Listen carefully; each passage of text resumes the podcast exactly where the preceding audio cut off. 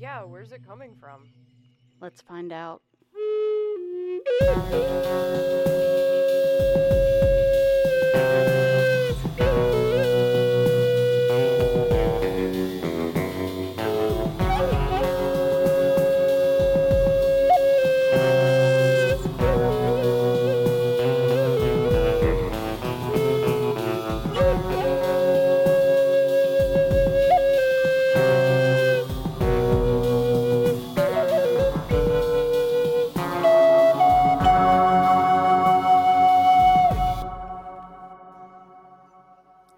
Hello and welcome to the 6 Degrees of John Keel podcast. I'm one of your hosts, Barbara Fisher, and today we're talking with, well, I say we, now it's the royal we.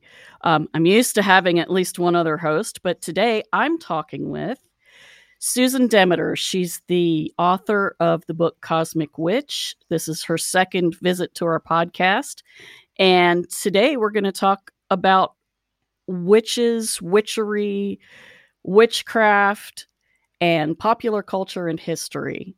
So, hello. How are you doing? Hi. I'm good. Little hot over here. Yeah. In Central Europe, we're going through a heat wave. But other than that, hanging in there and excited to talk to you. Well, here it's Ohio, and August in Ohio is always miserable. So, I feel you. The only reason I'm not miserable is I'm sitting in a basement right now. So, it's good. All right. So when we did our first episode, you and I, we talked about your book, The Cosmic Witch, which I still highly recommend it. And I got an unusual response from one person. Pretty much it was universally liked, except for one person. And it was a culture clash. He didn't understand why we would use the word witch because he's been living in the Philippines for many, many decades.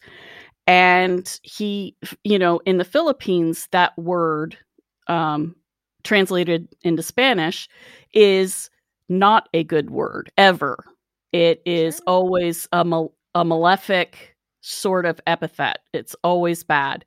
And then they have the word for healer. And he said, it sounds like what you and Susan do, you're actually healers. So I wanted to kind of talk about that in case there was anybody else who kind of had a culture clash, you know, of understanding of witchcraft, what we mean when we say witch and why we chose the word witch. So I'll let you open that. Well, I think that I totally understand where the listener was coming from, not just being in the Philippines, but culturally. I'm Canadian by birth, but I live in Italy now. And the word for witch and witchcraft in Italy is strega or stregarina. And that definitely has very negative connotations, even though witchcraft and paganism is quite alive and well here in Italy. It is still considered a negative word. So I think that there's going to be some work to try to still reclaim that in many different cultures. So I'm very happy that you've asked me to come on the show and talk about this a little bit. Maybe we can give people a better understanding of why it is we're so comfortable with this word that, you know, even witch, like people use it, you know, in Western culture, you know, is a bad term, like, oh, you witch, you know. Mm-hmm. Yeah. And so yeah. It still needs some work there, but definitely, yeah, I can understand why in the Philippines, other areas of the world, you know, and certainly in Italy, the word strega is still has a negative connotation to it, you know. Yeah, yeah. And honestly, it still does in parts of the United States, as you say, which is used to rhyme with the B word. Yeah. And as basically a nicer way to say the B word in some circles. And older women in particular get tagged with that if they are assertive or opinionated. And that's true also in Great Britain as well, as far as I know. It's still used negatively. So the question, of course, is if it's still used negatively in many places in the world, why try to reclaim it? Why not come up with a new word or a different word? I think I'm going to, can I quote Starhawk here? Because absolutely. I think that this is what resonates with me, and I've used this quote in my own book in regards to the word witch. And I'm going to quote Starhawk here. The word witch carries so many negative connotations that many people wonder why we use the word at all.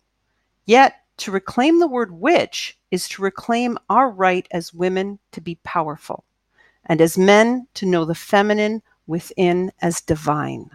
And that, of course, is from the seminal work, The Spiral Dance, A Rebirth of the Ancient Religions of the Goddess.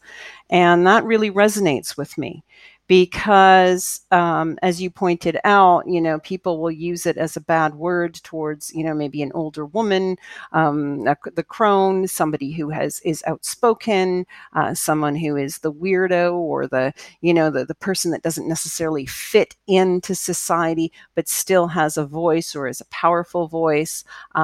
Women that live by their own agency, you know, these all are described as a witch, and that scares some people, you know. Yeah. People are scared of that, so that they'll use the word witch as an epithet, but actually it's a good word to use, you know. Mm-hmm. You know, I'm very proud of being a witch. I use that word and I take on the archetype, all of it, because it empowers me.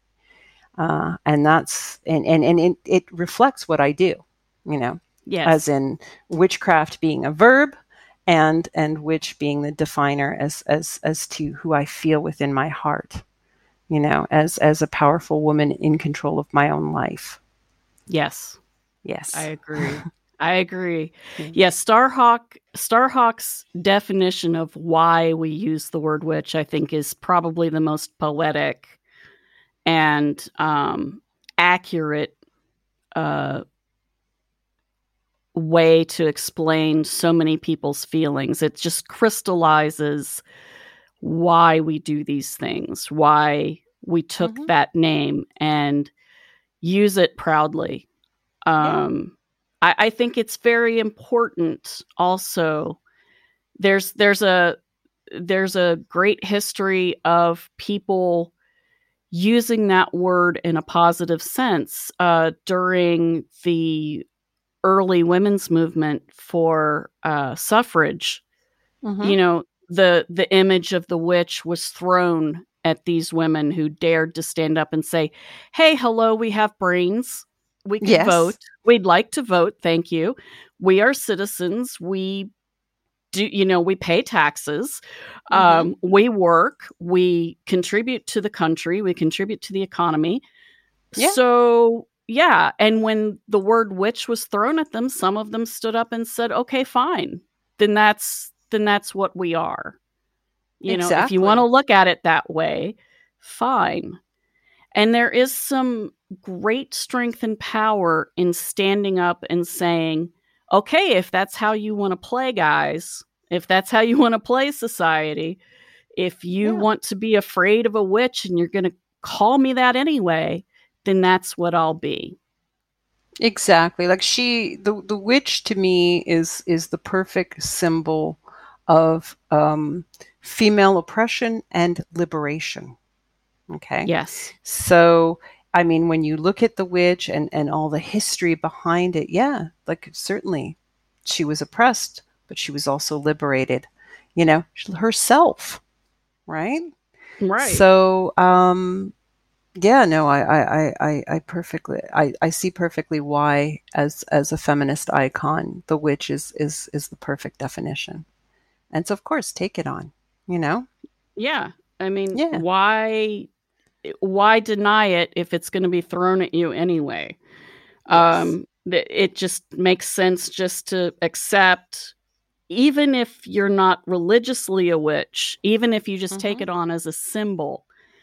Mm-hmm. That is a very powerful symbol for women just in general, if you think about it. Oh yeah, no, and I mean I've read papers mostly to do with Jungian psychology, where the witch archetype is used to empower women that are suffering various different things within their lives, where they could use that empowerment that to explore through the witch archetype. It really does. It allows us to empower ourselves, to liberate ourselves. And to tap into that divine feminine as well, I think. Exactly. Yeah, exactly. I think that it's really an important symbol, archetype, personality type, pop culture icon, because the witch is everywhere. Mm-hmm. It's that symbol. She's everywhere you look. She's everywhere, from fairy tales that we are read as children, from television shows. You know, the first Halloween costume I ever had, the first time I went trick-or-treating, I was 4 years old, and my favorite character on television was Witchy Poo from HR Puffin Stuff. And she wasn't a nice person. But she was wonderful. But she was amazing. Yeah. Exactly. So my mother made me a little dress with raggedy sleeves and dagged edges at the hem, and a little black cape, and bought me a plastic, witch hat and a little toy broom. And I was thrilled. Yeah. And I would gallop around the backyard with that even after Halloween was over. I wore that thing until I outgrew it. Would gallop around on my little toy broom and laugh and cackle and, turn people into frogs and toads and all kinds of things. I did the same thing, and I think I've posted pictures before up to my Facebook page of, I think I was a witch every single Halloween except one, where I was Princess Leia. I mean, another sort of powerful, rebellious woman. My entire Halloween costumes were always witches. And now, of course, as an adult, I like to do the full dressing up as the witch, the full black cone, everything like it. To me, I love it. I love the archetype. Yeah. And, it feels like home. Yes, it does. Even watching The Wizard of Oz when I was a kid, the Wicked Witch of the West is generally considered scary, and she is. I mean, she's downright, horrifying to some children. I know my daughter Morgana for years wouldn't watch the movie. And finally I sat down with her to watch it, and she watched it with me because she knew I could protect her from the Wicked Witch. But the only thing about the Wicked Witch I didn't personally much like was her flying monkeys. I didn't like them. They creeped me out. Yeah, they are. They just the way they're depicted on screen, and just the idea of them, is kind of creepy. Yeah. I didn't like their little wings. I didn't like their little suits. I didn't like their little creepy faces. I didn't like them. Yeah, she terrified me, but at the same time, she fascinated me. I was so drawn to that particular character. At the time. But I mean, there was also that fear. And I mean, that's part of the witch thing too. Is that sense of, because she is powerful and she is in control, and she's in control of her environment. And that is something that we don't, at least when we were growing up, we didn't really see that much, So here's this. So this is, I think, part of the attraction, but at the same time, you're kind of a little bit backed off because she, she's this unknown element, but at the same time, there's something attractive about that. Right. Right. So, yeah. So I also embrace the wickedness, that is part of the witch. And, interestingly, if you look at the film, Elmira Gulch is not a nice person. And no. She is clearly villainous. Yes. She wants to have a little dog put down because it bit her. But she's not showing any serious sign of having been hurt by the animal. And she's really just being cruel at that point. Now, Dorothy should have put the dog on a leash. Yes, this is true. But mostly she's... Ms. Gulch is just being the neighborhood bully, essentially. Yes. And she's really nasty about it. But if you look at the Wicked Witch of the West, all she wanted was her sister's shoes. Yeah. That's what she wanted. And they, by right, belonged to her, not to the girl whose house fell on her. And so even as a child, I was kind of like, you know, Daddy, why do we think she's so wicked if she just wants her sister's shoes? Yeah. And he said, well, you know, maybe her sister stole them. And I was like, well, she didn't steal them from Dorothy. Dorothy wasn't there. They probably don't belong to Dorothy. So basically Dorothy got, you know, I didn't say this as a little kid, but I realized that the Good Witch of the North had kind of maybe manipulated Dorothy into a situation between the witches that wasn't her place to be in. Well, that's I mean, not exactly good. Well, exactly. I mean, like, if you look at Glinda's part in all this, it seems like she's masterminded this horror show. I mean, come on. You know, because she couldn't have helped Dorothy out in the very beginning. Like, you know, she had the shoes, the powers within you all the time. Well, obviously, in my opinion, Dorothy was also a witch. Because the power is within her. It's not really within the shoes. The shoes were a prop, but still, I mean, you know. Yes, they were a focus. Glinda was not necessarily the nicest, you know, either. And so that, again, and the thing is I think people, when they watch the movie, all of this stuff is in the background of their heads, you know, because it, you know, we generally watch movies. We don't think too deeply about them, especially if they're kids' movies. But in the back of our heads, you know, Jung would say this was true as well. Those archetypes are back there and they're moving around in our subconscious mind and they're talking to us. And so we have these innate understandings. We just don't think about them. So I think it's one of the lessons of that particular film is, well, the Good Witch is beautiful and she... I love that she floats around in a pink orb. That's, you know, that's super amazing. Yes. Very cosmic witchy. And she has a lovely enchanting voice and she appears to be nice or good, but there's darkness in her as well. She did manipulate the situation. And then there's the Wicked Witch, and, you know, she has flying monkeys. Clearly, that's a kind of iffy situation there. You know, are you doing genetic experimentations, ma'am? You know, have you talked to the ethics board about that? What's going on? Exactly. And, you know, free the monkeys. Free them. And she has slaves. Yes. She has the gray-skinned guards who, you know, have the big, tall Russian hats.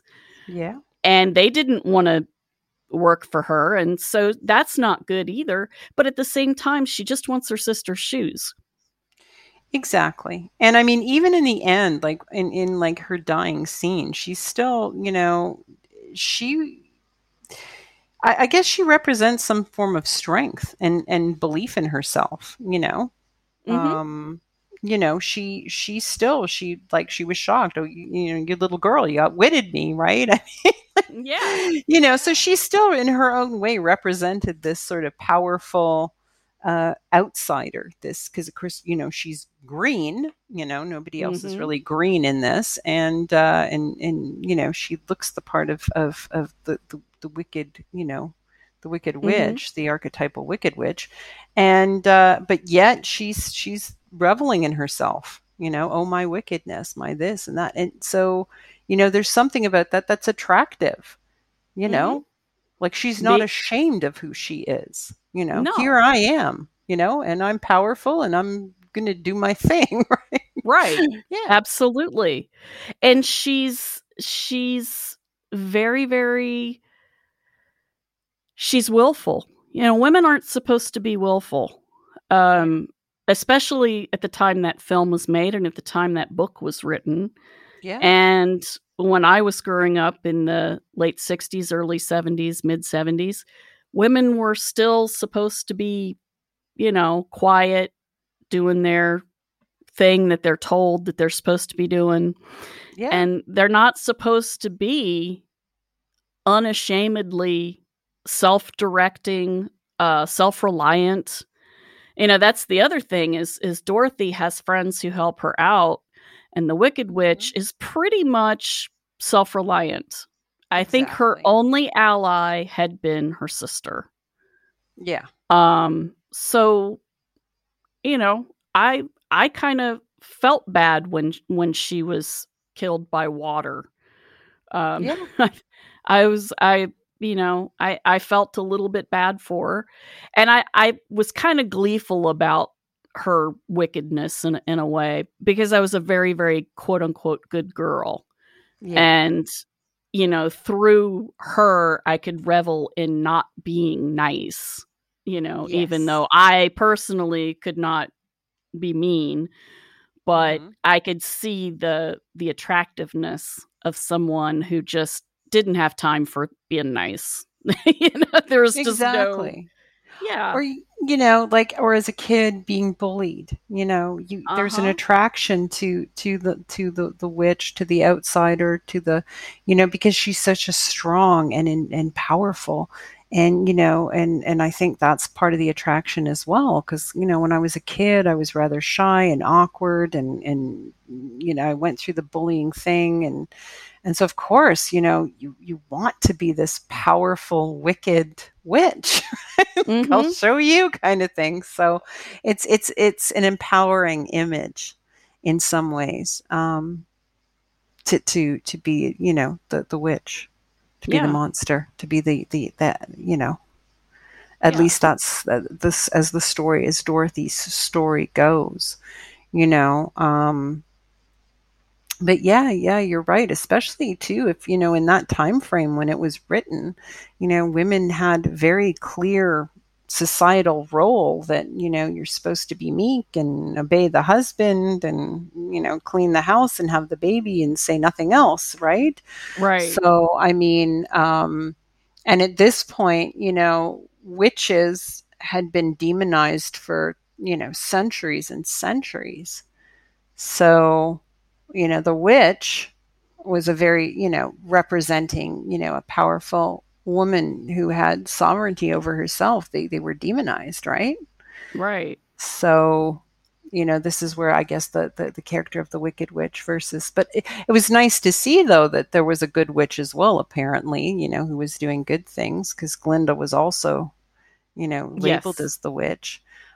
Being helpful and kind and whatnot, even though we suspect she's had her own dark side there. Yeah, she probably did. Yeah. You know, and yes, there was a good witch. And so I grew up, you know, because that was on the television once a year. So I grew up watching it every year. And so in my head, of course, growing up, witches weren't only bad, they were also good. However, I still preferred the Wicked Witch's wardrobe to the beautiful pink ball gown that Glinda wore with the giant see-through crown. You know, I was like, nah, sister, no. No. My pink phase did not last very long as a child. So, yeah, I didn't get into that nearly as much. And then, of course, when I was growing up, Bewitched was on television. And I loved Endora. She was my favorite character, and I wanted to grow up and be her.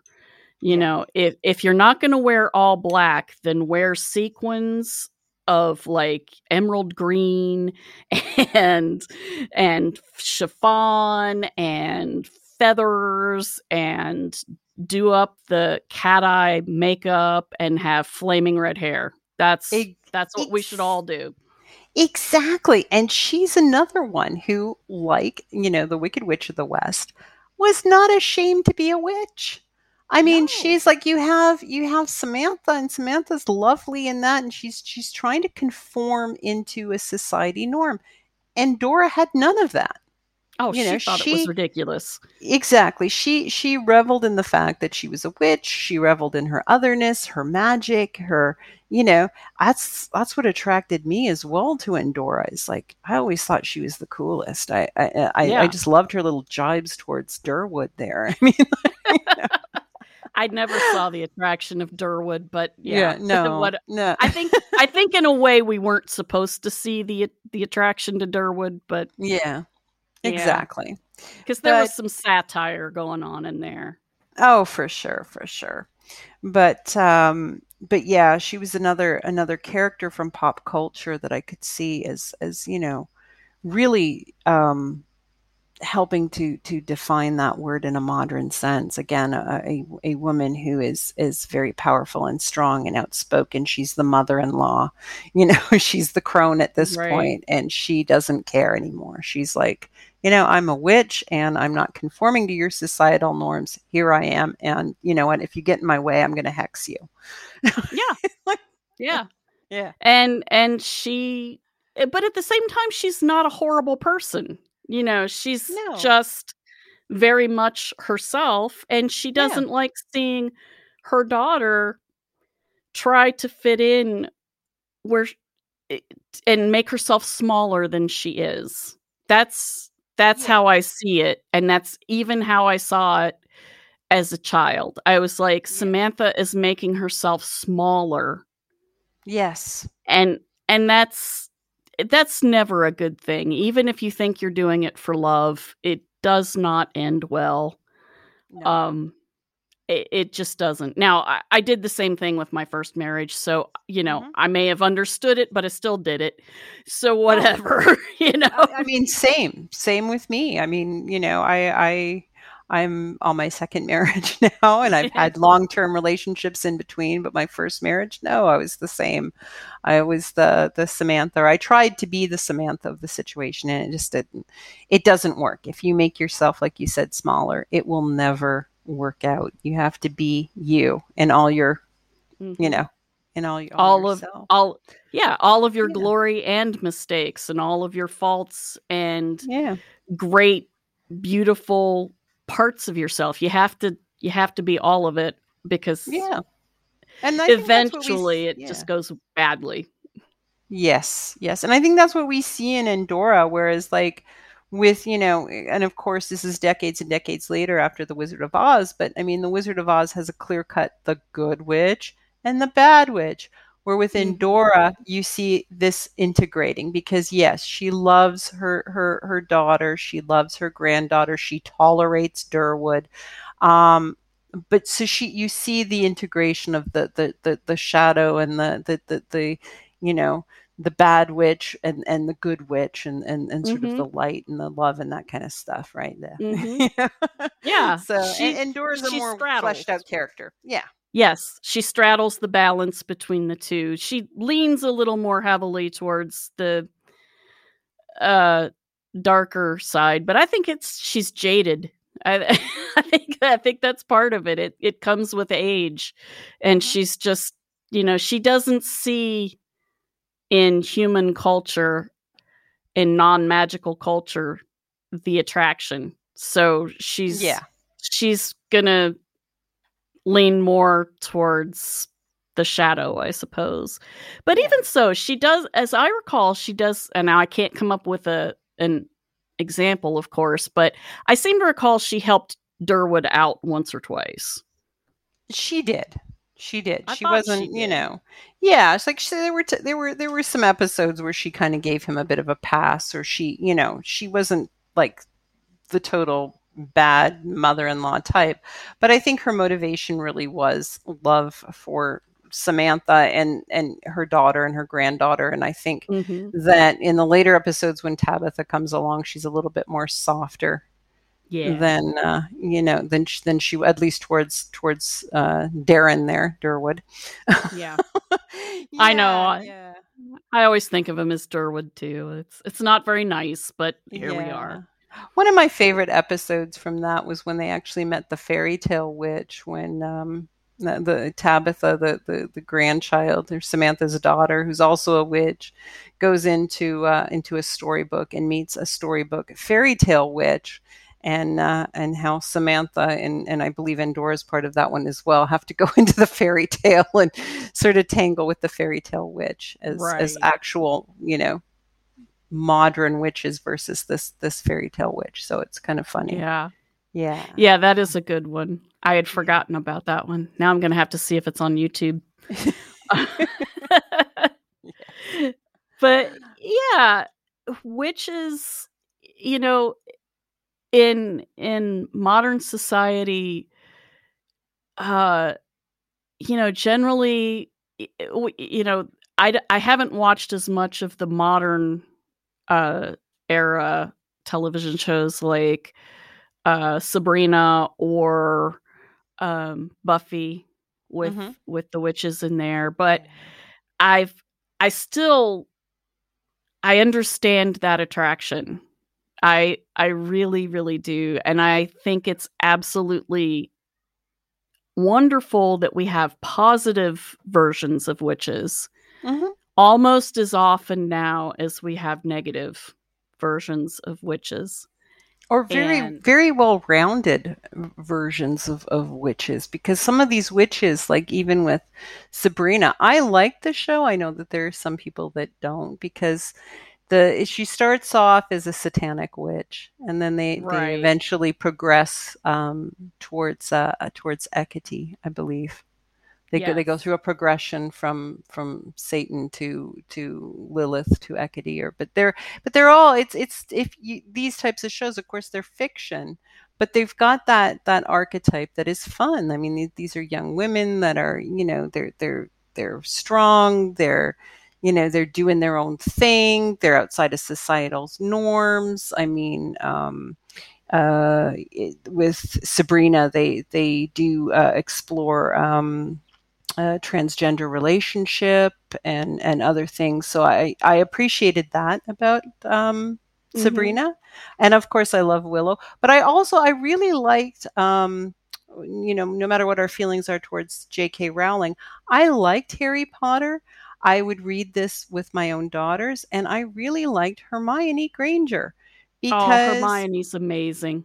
Isn't she a wonderful character for a little witch? And I mean, she's out there. She's an activist. You know, she was, you know, fighting for the rights of Dobby and the house elves. And, you know, and she didn't care, even the way she was portrayed, you know, in the screen version. You know, I mean, she's got this wild hair, and she's just, you know, she's this wonderful little character, and she doesn't care about, you know, trying to fit in or wearing all pink or having the latest this and that. She's this wonderful little character, and, you know, again, this is one of the positive ways that pop culture has explored witches. I think is through characters like that. You know, I know with my own daughter, who's very much an activist, and that she loves Hermione. I quote my daughter in the book as to what Hermione meant to her growing up.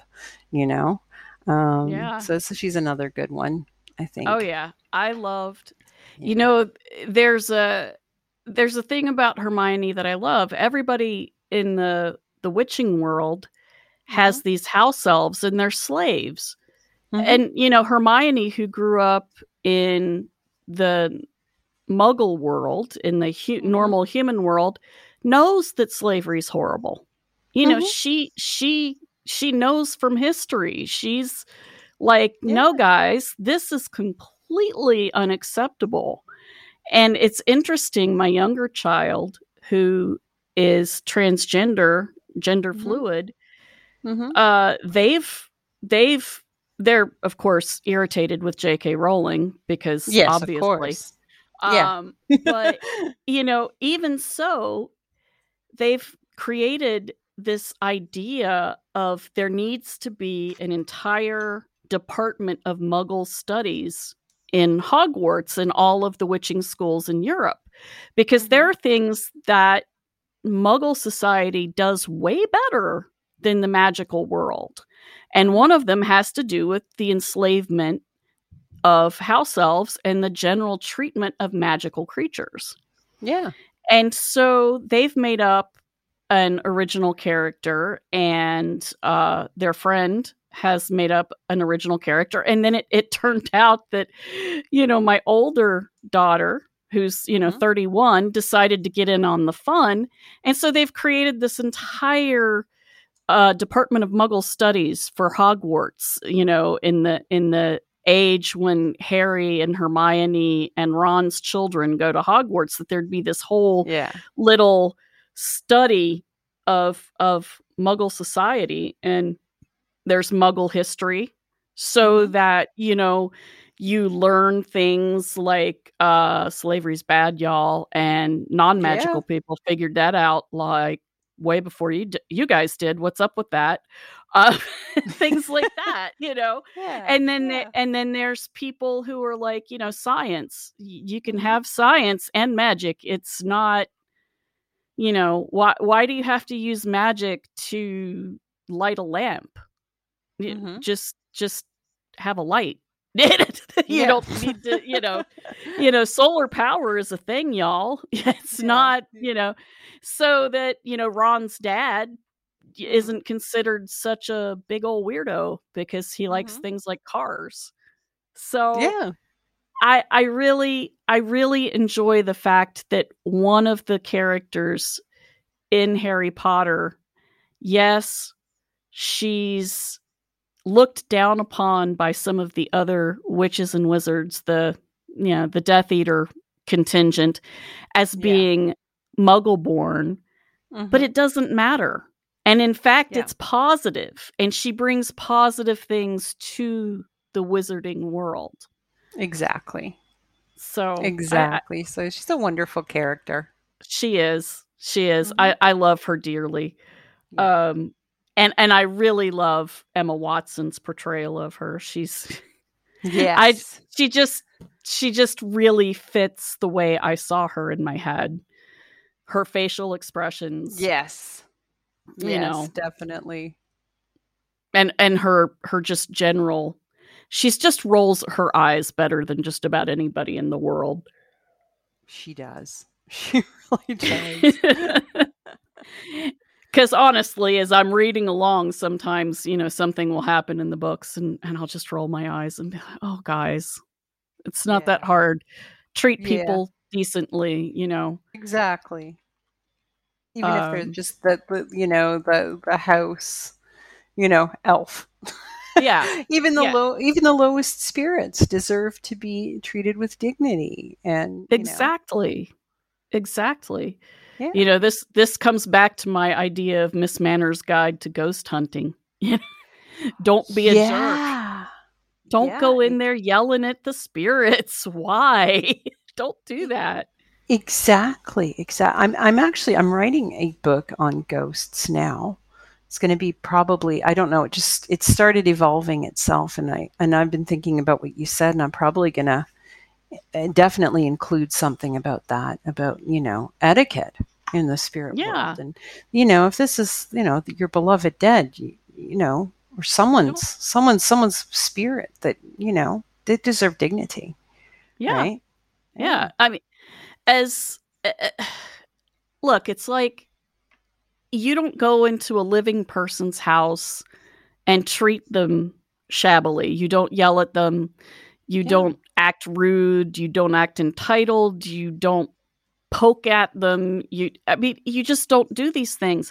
So if you believe that a ghost is the spirit of a human, why would you not treat them with the same respect and dignity that you would treat another human? Yeah. Exactly. Which does, yeah, it does not speak highly of the personality of people when they're, you know, disrespectful that way. It just doesn't. And then if they're not human, if you think that they are entities that have never been human and that may be more powerful than you, then, you know, why are you... That's like going up to a bear in the woods and punching him in the nose. It's not a good idea. Yeah, exactly. You exactly. Know. But I mean, that's definitely a future conversation, I think. Oh yeah, we could have we could do a whole show on ghost hunting, and because it was something I did, and like I said, I don't know why, but this book is itching to get out, so I'm kind of writing this alongside the Cosmic Witch 2 book, the second volume of that. But we'll definitely have to touch more on that as well, and yeah, you know, and using the craft to explore, you know. Yes. You know, these haunted places and locations, and using the tools of the witch. Yes. Right? Yeah. I think that is a great future discussion. Well, now we know what we're going to talk about when you come back. Yeah. You know. Yeah. But I wanted to talk about a book that I don't know if you've read it, but if you haven't, you should take a look at it. It is called The Once and Future Witches by Alex Harrow, Harrow. It's a piece of fiction. Mm-hmm. It is set in an alternate 19th century United States. Okay. And it ties basically what happened in this world, in this version of Earth, is there were witches. And the Burning Times basically sort of oppressed witches to the point where they no longer had power. And witches in this world were women, and the magic that women did was witchcraft. And then there's male magic as well, that is more aligned with making objects, more aligned with building things. It's very gendered. And in this world, the suffrage movement happens. Okay. And at the same time, witches start coming back and becoming part of the suffrage movement. Now, it's not that there has not been witches. It's just they've been operating underground and quietly around the edges. But it ties together the idea of the suffragettes being witches, like they were accused of in the 19th century, as a means to belittle them, make them sound silly. Well, this asks the question, well, what if they were? And then it starts asking other questions. Well, why is magic gendered? Does it have to be gendered? What happens if a boy is born but feels more like a girl? And so questions of gender identity come in. Questions of what it means to be male or female come in. So I thought that it would be kind of...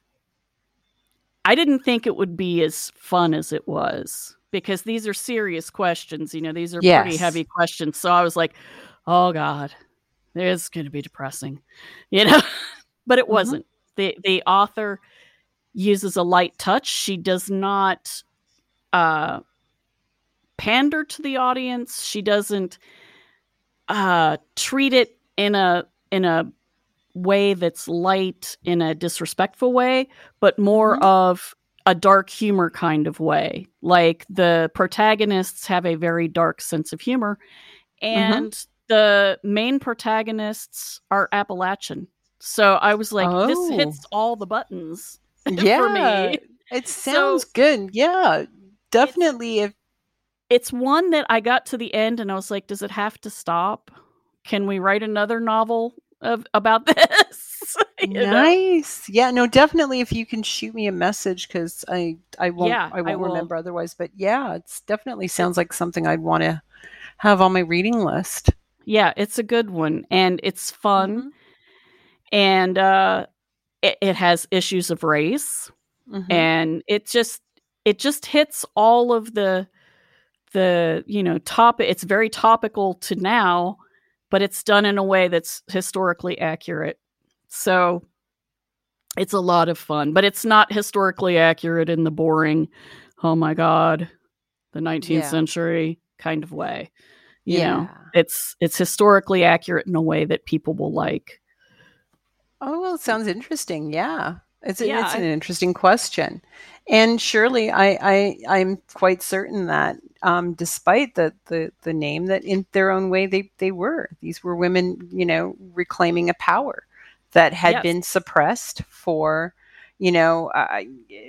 millennia at this point.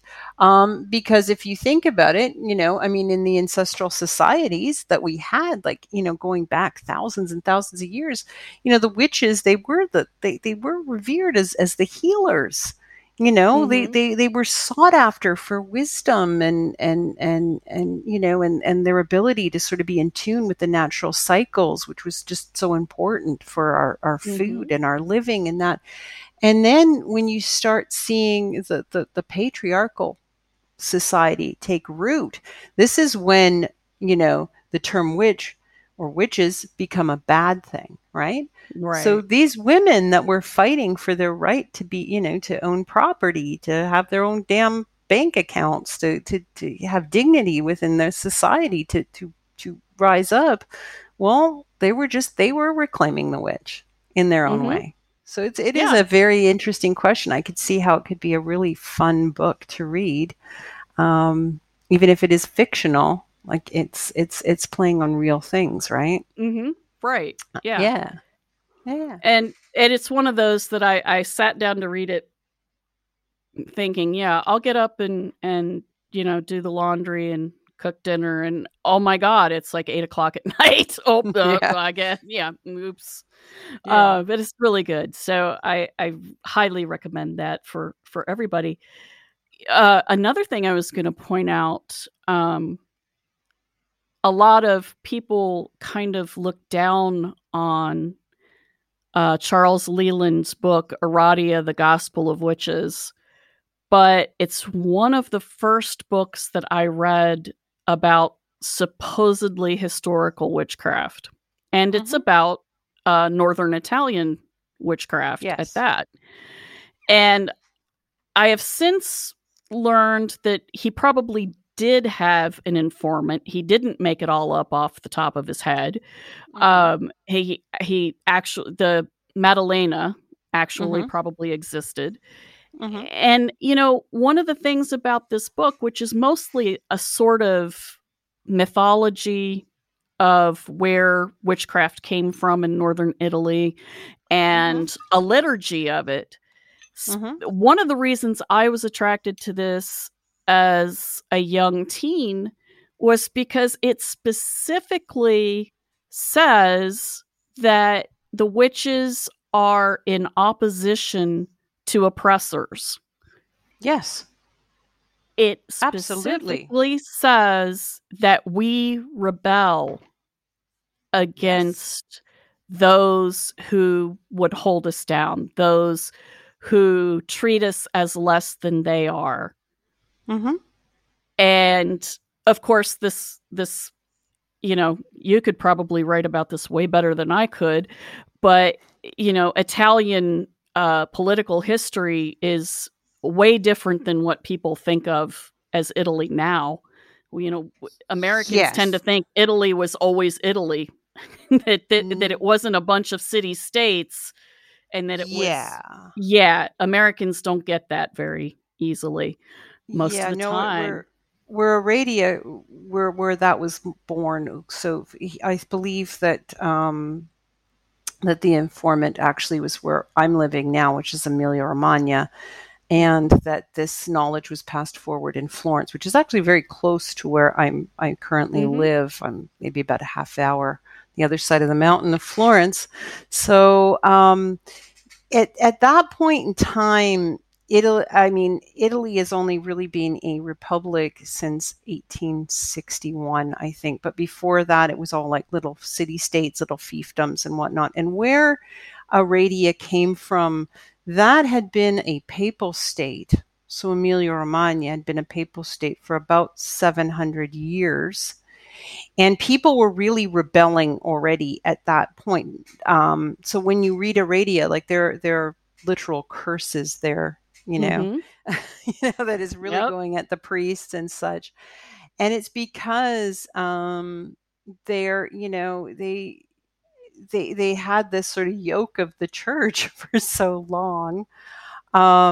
That I think that it's to me, it's not shocking at all that Aradia and the witches that were here from that time frame that were operating on the edges would culminate with this wonderful book. Whether you want to believe it is 100% accurate or partially myth, or it really is a wonderful piece of literature. Especially, I like to take it out to the lake. There we have a little mountain lake here that I've been enjoying, especially in the heat, and I like to commune with the spirits there, and I read from Aradia, and I know that there is controversy around it, but I mean, no matter what we want to think of it, it really gave a stepping stone to modern Wicca as we know mm-hmm. it. There's many things that were pulled from that. And in Italy, especially in this region, they were really like under the sort of yoke of the church for so long.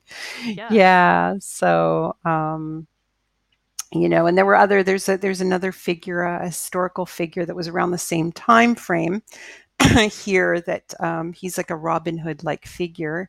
And nobody disputes the fact he was a real person, but he was kind of running around and, sacking the churches and stealing their wine and giving it to the poor and this and this and that. So excellent. So there's a lot going on, and putting it in the context of that time frame, you can see how, I believe that there probably was, an informant that was, but how much of that was myth or myth making, and to me, does it really matter? How much of these, Bibles and things and other holy texts, how much of it is accurate history versus mythology, right? Like exactly, so does it really matter? It's how it makes us feel. It's how right. it works for us, how it empowers us. And yes, it does deal with oppression. And the church, especially in that time frame, was very oppressive here. Mm-hmm. I think part of the story of Italy and how it came to be a republic happened in Bologna, because there was a little a Jewish boy who was growing up in the Papal State. And he became sick, and this family had a Catholic housemaid, and she, I guess, thought she was doing the right thing by this boy because he was very sick, and she baptized him, okay?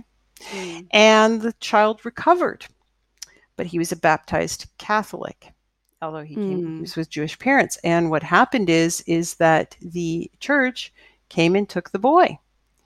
And because he could not, because there was a church mandate, and the law, the police were controlled by the church at this point, said, well, this boy cannot be raised in this household. He's Catholic. He cannot be raised by non-Catholics. So they took the boy. He was literally became a ward of the Pope, and was not returned to the family, because the family is freaking out. Their child has been literally stolen by the papal authority, and they refused to return this child to his parents.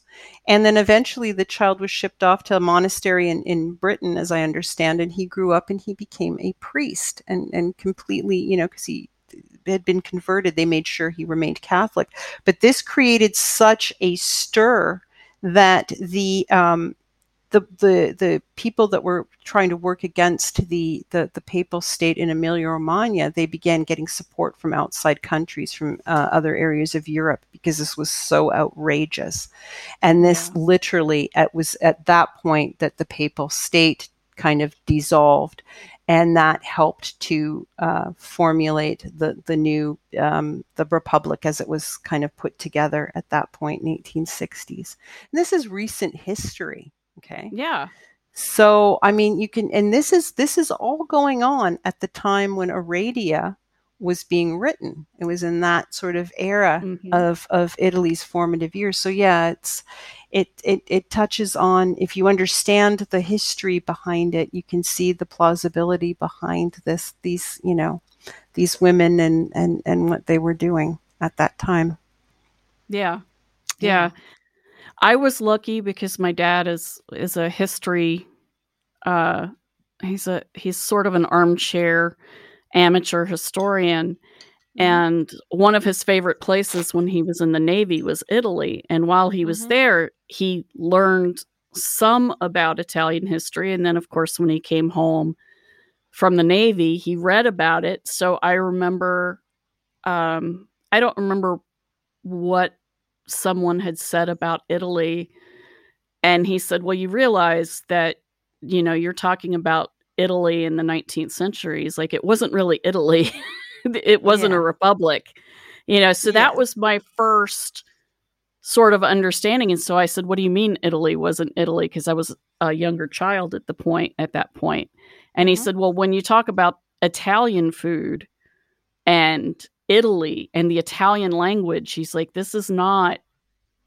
Italy, each of the regions was its own city state, and they were independent of each other for hundreds and hundreds of years, and they have their own culture and their own languages too. And their own languages. And he said, so when you talk about Italian food in Italy, they're going to look at you like, what are you talking about? Because you have the food of Tuscany, you have the food of Rome. He's like, you don't have Italian food. And he said, and besides that, what we think of as Italian is Italian American. Yes. And he said, so it's a completely different thing. And so, of course, you know, I ended up to be a chef. So, of course, I'm like all about, you know, well, explain to me this about food. And that's when I started reading cookbooks. And, you know. Well, food seems to be very important in every region of Italy, but it is very different. It's like, it's very different from, like, say, Veneto to, you know, like you said, like Rome or Genoa, that they all have their own specialties. And yes, they even have their own, and it's more than just colloquialisms or dialect. Some of them have, like, it's their own languages, like different words mean different things. And this also translates into the magical community as well, because of course with folk magicians, you know, and folk witches and that, you each kind of have your own, you know, like here in Emilia Romagna, because Celts were here for so long, you have this Celtic flavor to some of the witchcraft that's going on here, and you see this expressed in people. There's many people here that you know, they look like they could be displaced from Ireland because they have the beautiful ginger hair and that, and so it's not necessarily what you might think of as, you know, the typical like American way of thinking of an Italian, or which translates more to an Italian American than, you know, right. Then many of whom came from the southern part of the southern regions. It goes even as far as my dad saying, you know, Jesus wasn't blonde. It was that, you know, all of the Renaissance artists were working up in the northern part of, you know, Italy, up in Tuscany and Emilia Romagna. Yeah. Particularly Tuscany, though. And the people up there are blonde-haired, blue-eyed, green-eyed, ginger-haired, light brown hair, pale-skinned. He said, you know, you think of Italian, you think of your aunt who's part Sicilian. That's not what everybody in Italy looks like.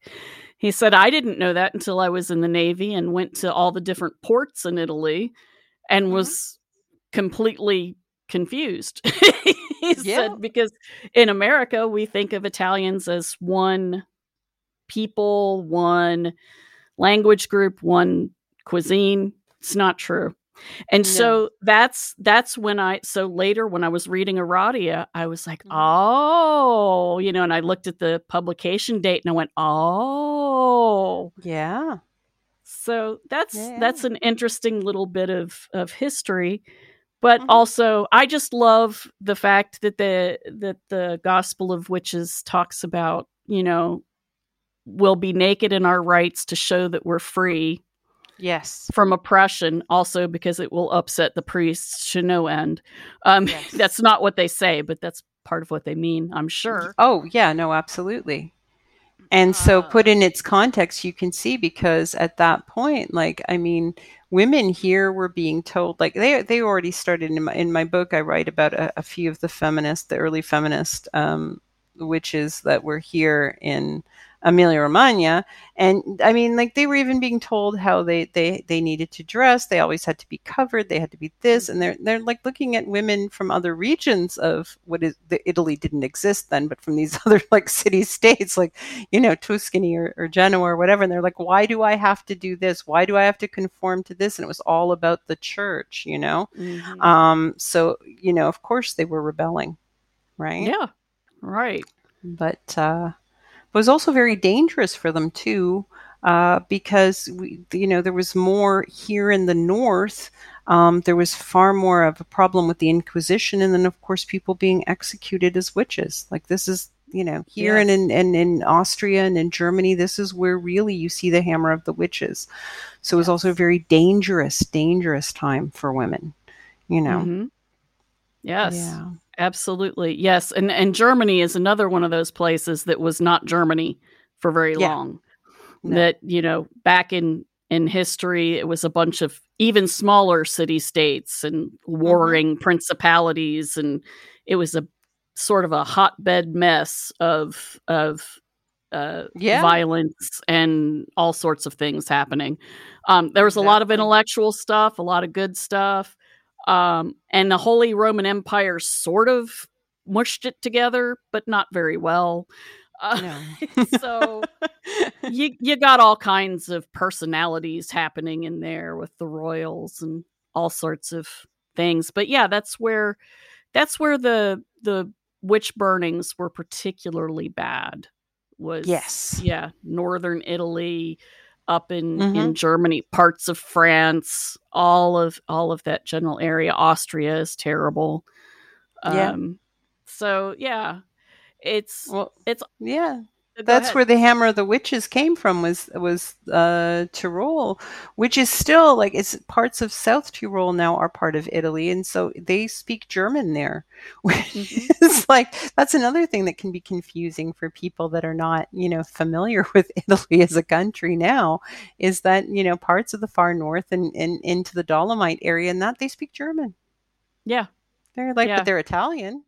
They speak German.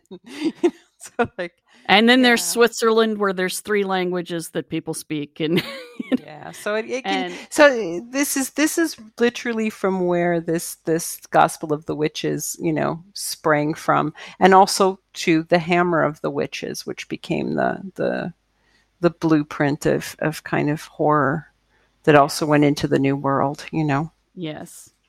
Yeah. Sprenger and Kramer. Heinrich Sprenger, and I don't remember Kramer's first name, Matthew maybe.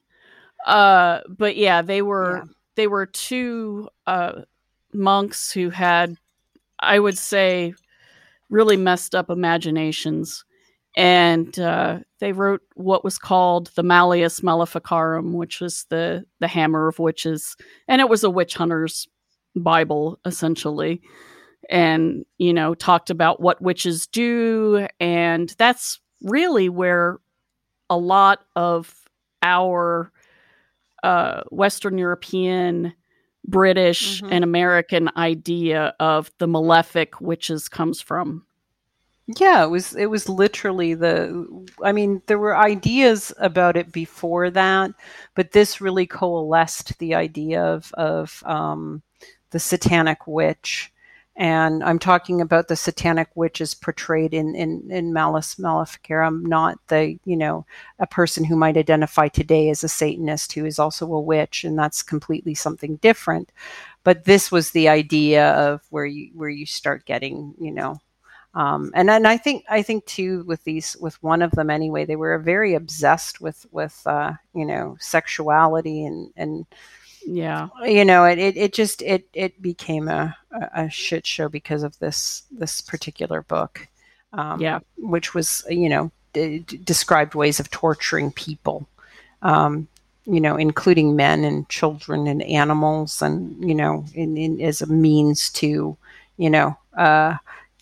procuring confessions and such, which horrible. Of course, yeah. People will confess to anything if you're torturing them. Of course. So you get a self-fulfilling prophecy because you're looking for a specific answer. Mm-hmm. And so you ask the question under torture, you will get that answer. And then they would do this publicly. Like they would force confessions in front of the whole village or in front of the whole, like here in Bologna in the city square, they burned witches, and they would make it into a big spectacle. And of course, these people are making their confessions, and it would reinforce, like you said, that these ideas that they're confessing to this, that this must be true, and so it just perpetuates from there. These ideas of my cow is sick; it must be the old lady down the lane because I don't like her, kind of thing, Yes. And that's just, that's where all of that came from. And then King James of England got a hold of that sort of idea. He was witch mad. He really believed in witches and all of that mess in the 17th century. And so that's where the British witch craze kind of happened and why it happened. And he also is the person who paid for the quote unquote King James version of the Bible, which in America and Britain is what most of us grew up with. Now we have better translations, but his translation, stuff like the very famous passage, "Suffer not a witch to live." It actually doesn't say that.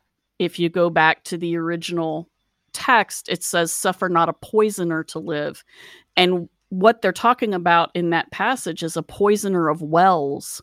Yeah. And in the Middle Eastern area of the world where this was written, it was in the Old Testament.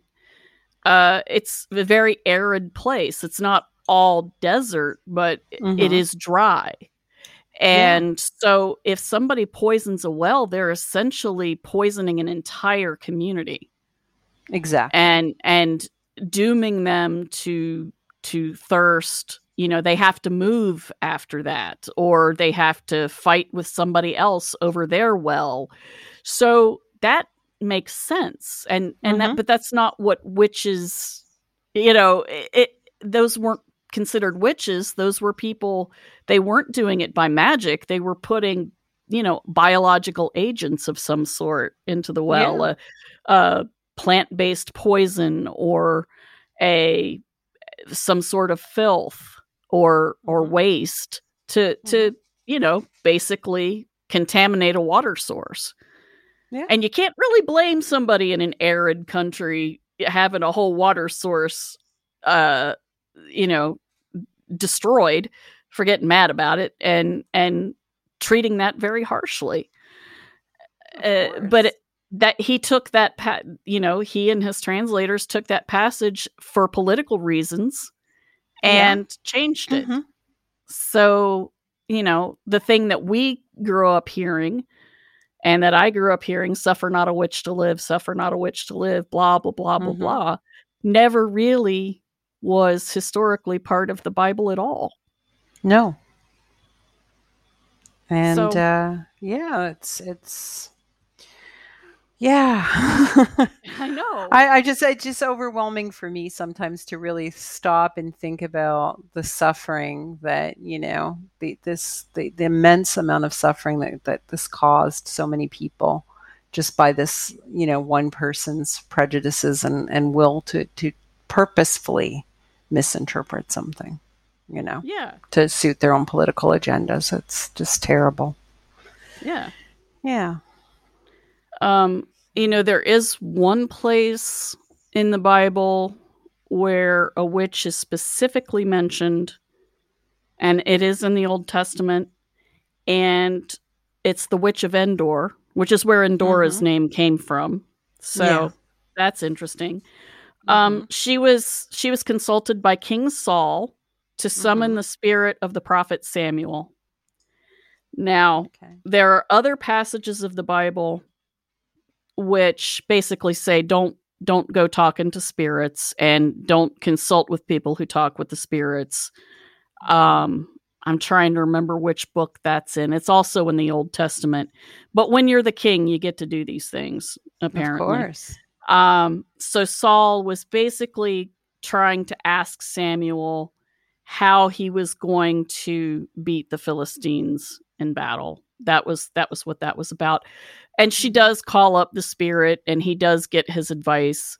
But again, she's not some, you know, baby eaten, horrible, awful creature in that story. She just is a woman who is an outsider, who has a job to do, who is told by the king to call up a spirit so that he can talk to it. Now, as I recall, he does this secretly too. So, I mean, even though he's the king and he can do what he wants, he still kind of has to pretend like he's doing the right thing. But still, it's not the same thing as what, you know, where we were told with the whole "suffer not a witch to live."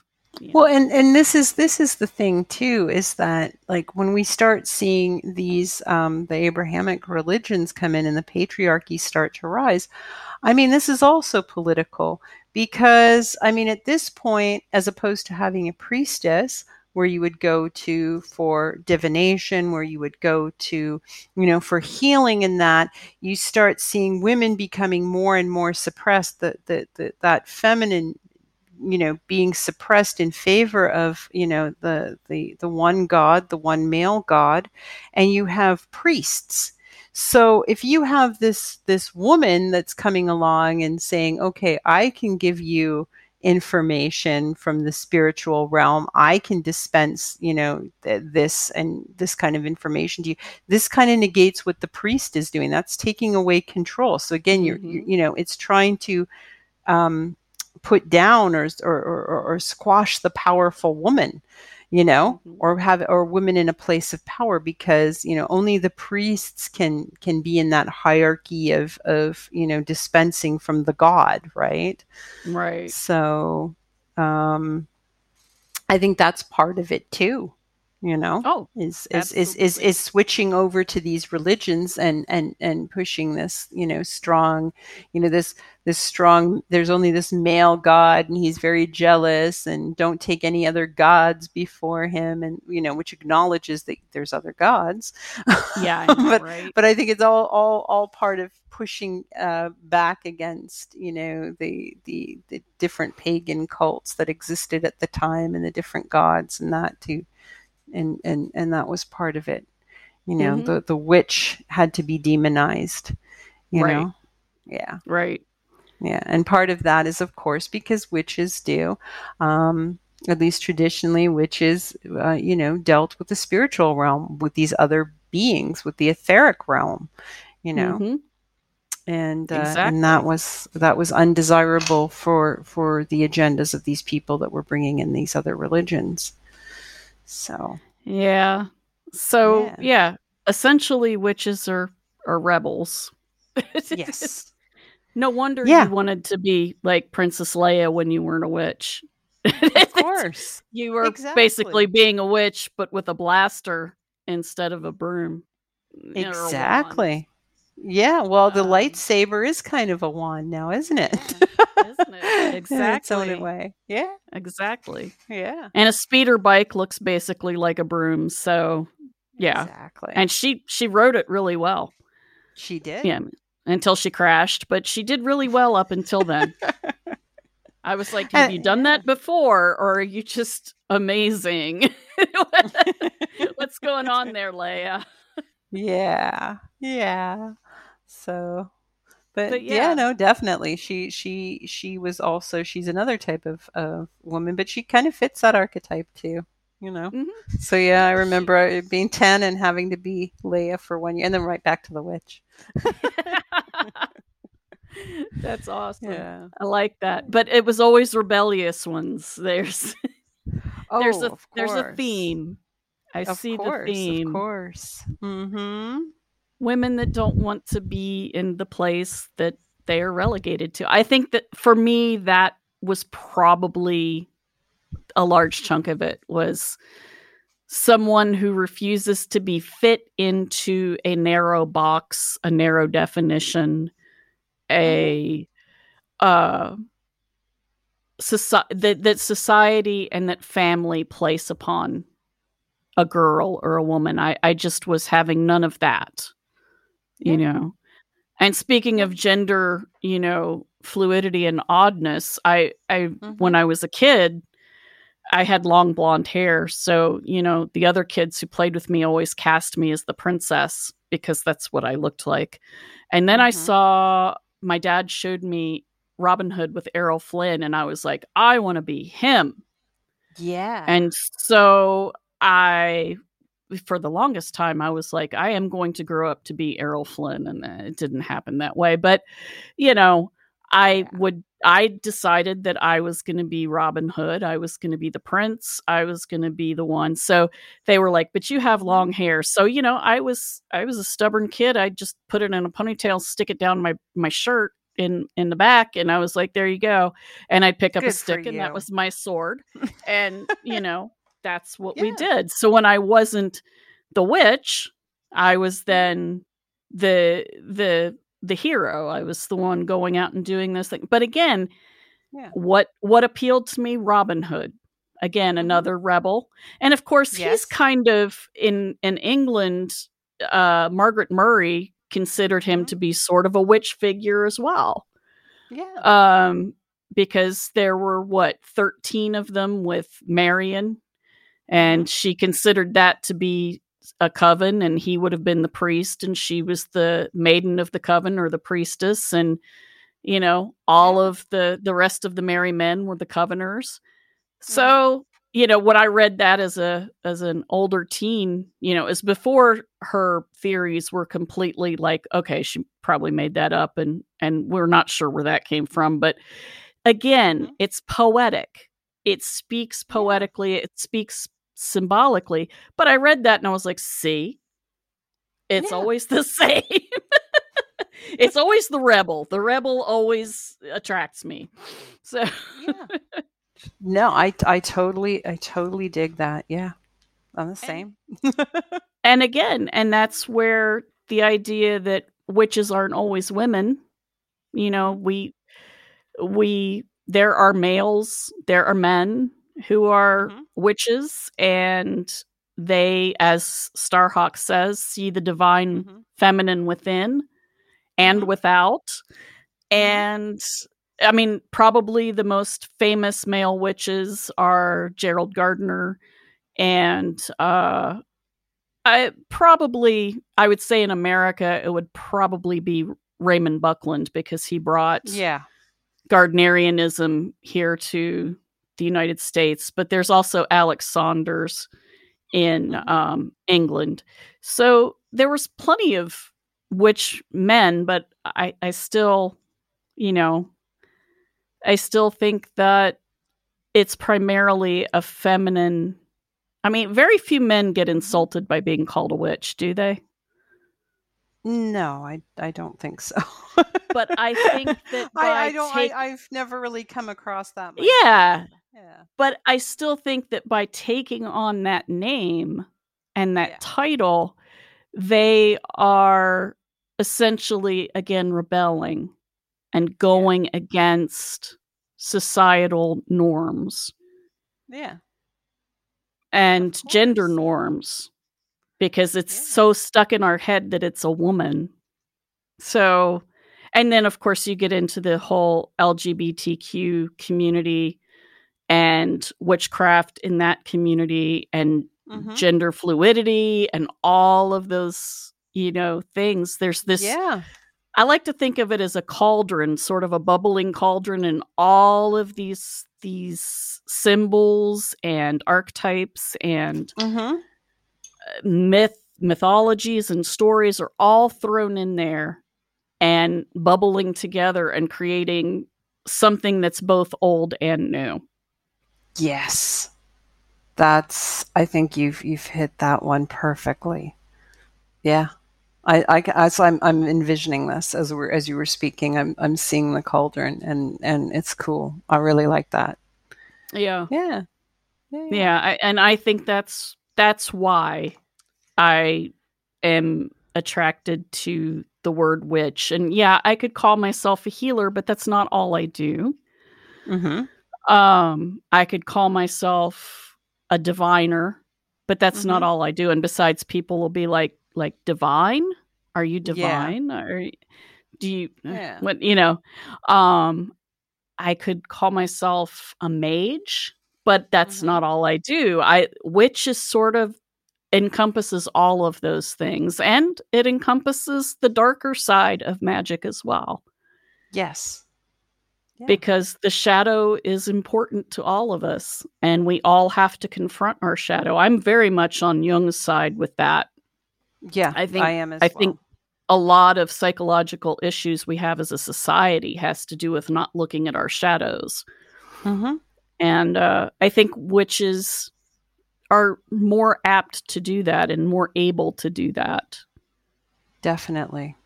And it is important psychologically. I am with Jung as well to explore the darker aspects of ourselves and to integrate it in a healthy way. Yes. You know, and to us as a whole, you know, it's part of what makes us who we are, you know, and I do think that witches are less likely to be afraid of exploring those things, you know, and that's another reason why I think people do want to take on that mantle of witch, because it, as we begin going through that process and working on our craft, you know, it helps us to become more whole. Yeah, absolutely. And also transformation. Yes. I think that's the other, you know, I don't want to call myself a transformer because that has completely different connotations. It's like, is she a car? Is she a robot? What is she? Yeah. But witches transform things. And that is part of what we do. We transform ourselves. We transform our environments. Yes. We transform our homes, our minds. We make art that transforms others. That's a large chunk of that. You know, you paint, you write. So you transform things. You take something mundane like a canvas that's blank, and you create something that invokes an emotion or a reaction in someone else. That is the essence of magic. Yes. So, yeah, that's part of what witches do, I think. Witches make things happen. They do. You know, and we don't sit on this. Agents of change. Yes. You know? We don't sit on the sidelines. Yeah. Exactly. And I think that's a very powerful thing for women particularly to look at. But I think at this point, because in Western society we've kind of given up power to the powers that be in a lot of ways, that it's really attractive to, to everyone to understand that there are things that you can change, that you can grow, that you can make things happen, mm-hmm. that you don't have to just sit there and accept the ideas that are fed to you through media, that you can take those ideas into yourself and change them, or you can reject them outright and come up with your own ideas. I mean, that's the beauty of the internet. You know, there's bad sides to the internet. I'm not going to deny that, but there's a lot of good that comes of the internet as well. And one of them is that you can create content of your own and put it out there for other people, and ideas spread. That can be bad, but it also is a very strong force for good and for transformation of yourself and others and society at large. Yeah, so why I'm really big on the idea of keeping the internet free of corporate control, and that's another separate issue. But there are those corporations and governments that would like to have total control of the internet, and that is not good. So, so we have to be aware of that as well, especially when we're looking at times of, when elections come up, and that's one of the things I always look for is, who's supporting freedom of the internet, because, like you said, there are bad things to it, but there's also very good things. And there's also, like I've met people like you through the internet, but otherwise I wouldn't have been able to meet and learn from, and, and have some camaraderie with people that are interested in things that I'm interested in. Pre-internet, it was hard, Oh, yeah. It was hard. It was very difficult. Even to find a good book on witchcraft, and that wasn't easy. As you're growing up in the suburbs, or you don't have a local occult shop handy, so you kind of we're reliant on the on Bewitched and Endora and then all these things to try and negotiate the world of witchcraft. Exactly. Yeah. It again, it isn't really a separate issue. I'll quote Starhawk, the personal is political and the political is personal. It's a circle, it goes around. And that brings us into feminism, which we've kind of danced around in this whole discussion, but I feel like feminism is a type of witchcraft. I mean, I can't remember who it was. I think it was Pat Robertson, but it may have been a different televangelist. They all run together in my head after a while, who said that feminism was making women leave their husbands and families, go out into the world, take up witchcraft, and become lesbians. That I that sounds like something Pat Robertson would say. A friend of mine had a t-shirt with that on it, and I thought it was brilliant. I mean, right there's the patriarchy running in terror from the simple idea that women are human beings and should be treated equally, which is what feminism is. Yes. We should be treated with the same respect, dignity, and accorded the same legal rights as men. Boom. There it is. Yes. That's it. That's a very simple idea, but boy, a bunch of baggage has been attached to that. And it causes such heart palpitations among people who are privileged by the patriarchy. Yeah. And it causes consternation. And the way I felt as a feminist was, if you're going to throw witches in the mix, well, there you are. Fine. Then that's what I am. You called me that one too many times. Now you're in for it.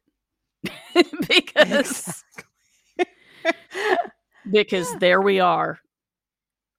Yeah, no, I totally agree. I mean, and I've never shied away from the word feminist. I am a feminist. I'm a female.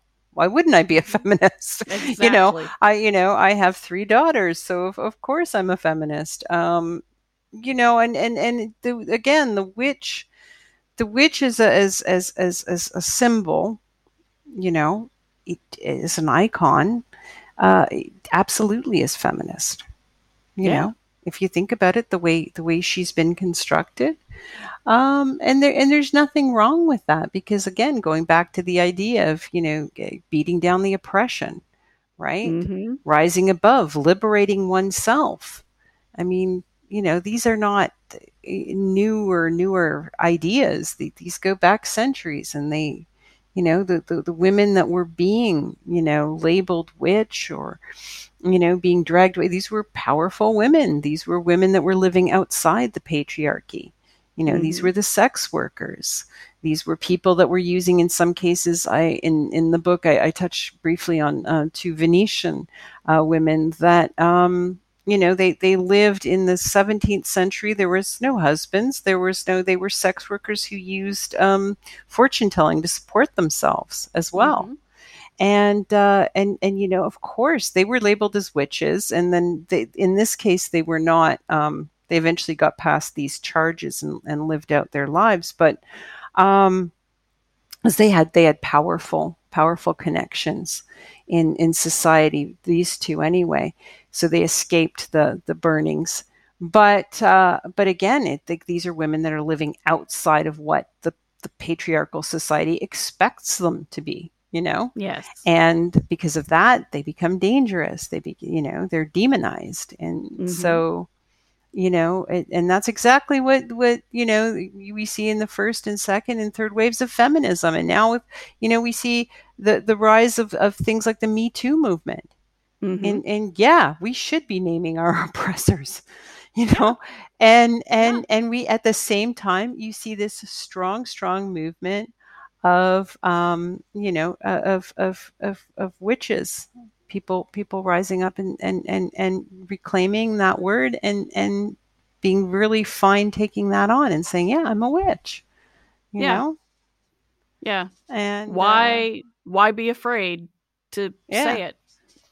Exactly. And I see it, like I've recently created a TikTok. I have a lot of fun with TikTok because I find it very creative and it's just fun, and it's like just a burst of stuff. And there's the witch talk, and I know that there's, controversy surrounding witch talk. It's a lot of younger people, and of course there's drama there too.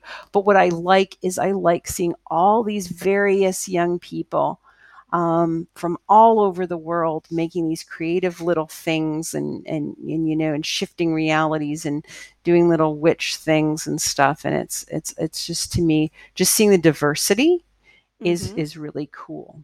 It also gives you an idea of numbers. Yeah. Neo-pagan religions have been growing pretty much throughout my life. Yeah. And they grow very quickly. And that's good and bad, because everything is good and bad. Yes. Just like the good witch of the North might not be exactly good, and the wicked witch of the West might not be completely bad. Mm-hmm. There's good and bad to everything, dark and light. But it is really, really interesting to see that in creating these little tiny videos, they are creating their own small bit of reality, and that is exactly what witchcraft is. It's creation and transformation. Yeah. And that is, to me, that is just amazing. And they're using the internet and a technological platform to do it. Mm-hmm. Magic and technology. Hello, J.K. Rowling. Magic and technology are not mutually exclusive. Magic can happen on a technological platform.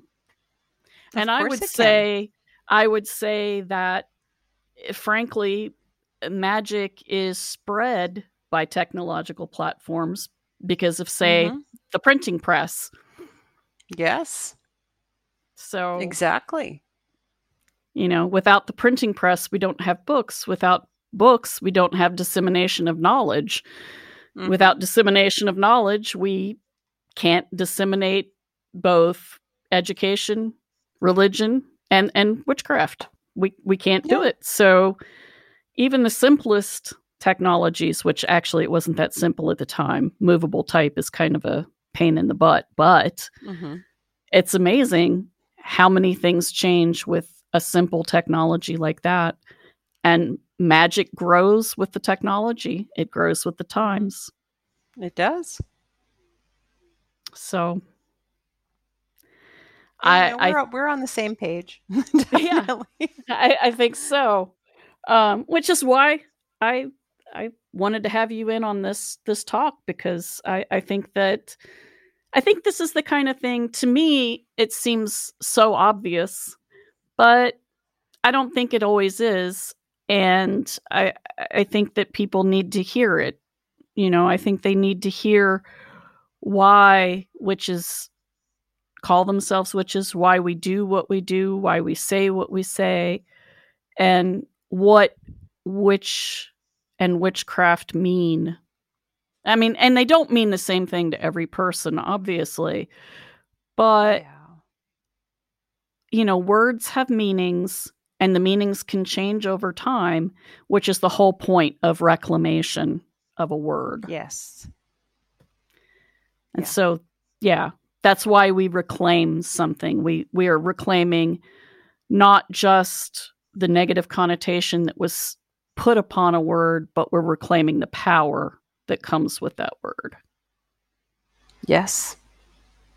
And it is a powerful word, you know.